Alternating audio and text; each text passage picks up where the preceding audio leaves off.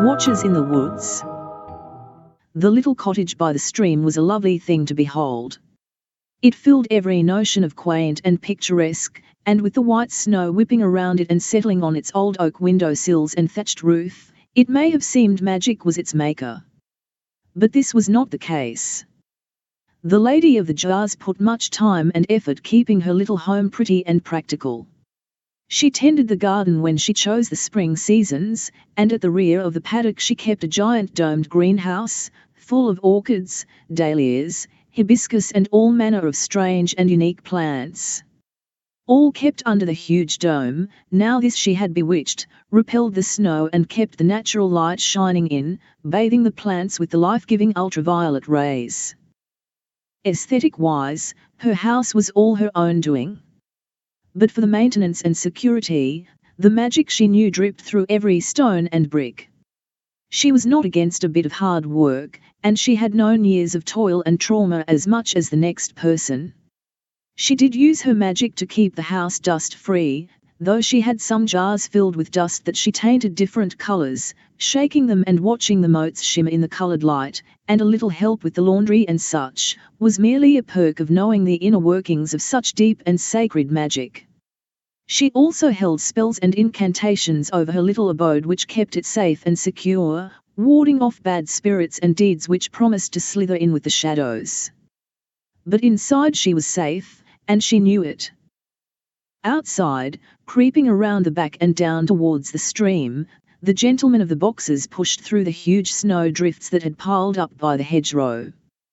He knew the place was safe for her, he knew he would have a battle on his hands if he were to challenge anything here against the Lady of the Jars. And he didn't want to do that now, or perhaps any time. A part of him knew something must be done, but for now his curious mind and eyes were searching the backyard for it. The place where she had landed. It had already been covered in so much snow that the scorched outline in the ground would be, to an average eye, hard to see but with a magical twinkle that now twirled in his own lenses, he could see, even feel the place where heaven and earth collided.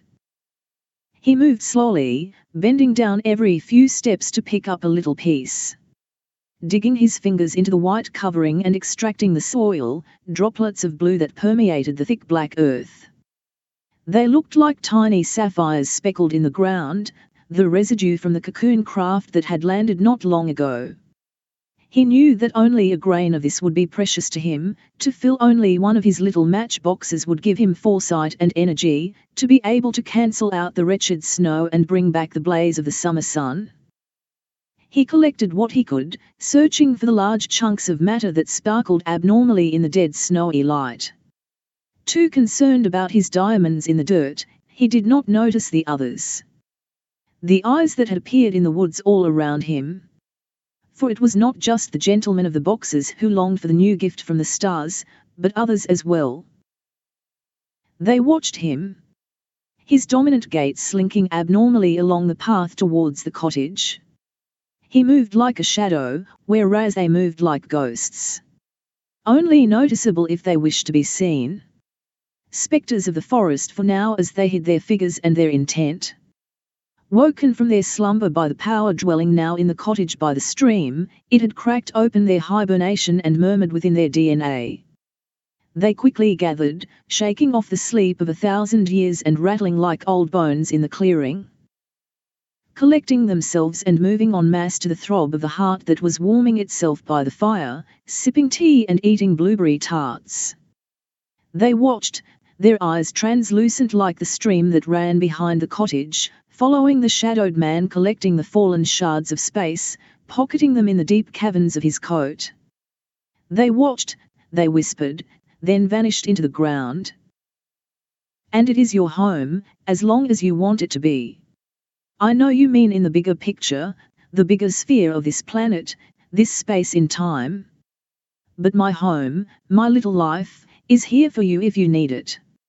I want to help you, and I know why you must be here. Please, let me be the guide for you in this place. The lady of the jars said, her heart shifting inside. You know why I am here then? The girl asked her. Yes, I know. It's been foretold in a way. Well, I've read about it and I feel it within me. I've been feeling it for a while now, something on the horizon about to appear. Like a dream where I reach out and grab something like a rainbow, beautiful, but untouchable. She added. I understand.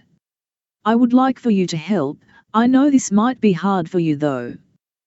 It is time, I think. Locked away in my little cottage, doing good but not seeing the wider world.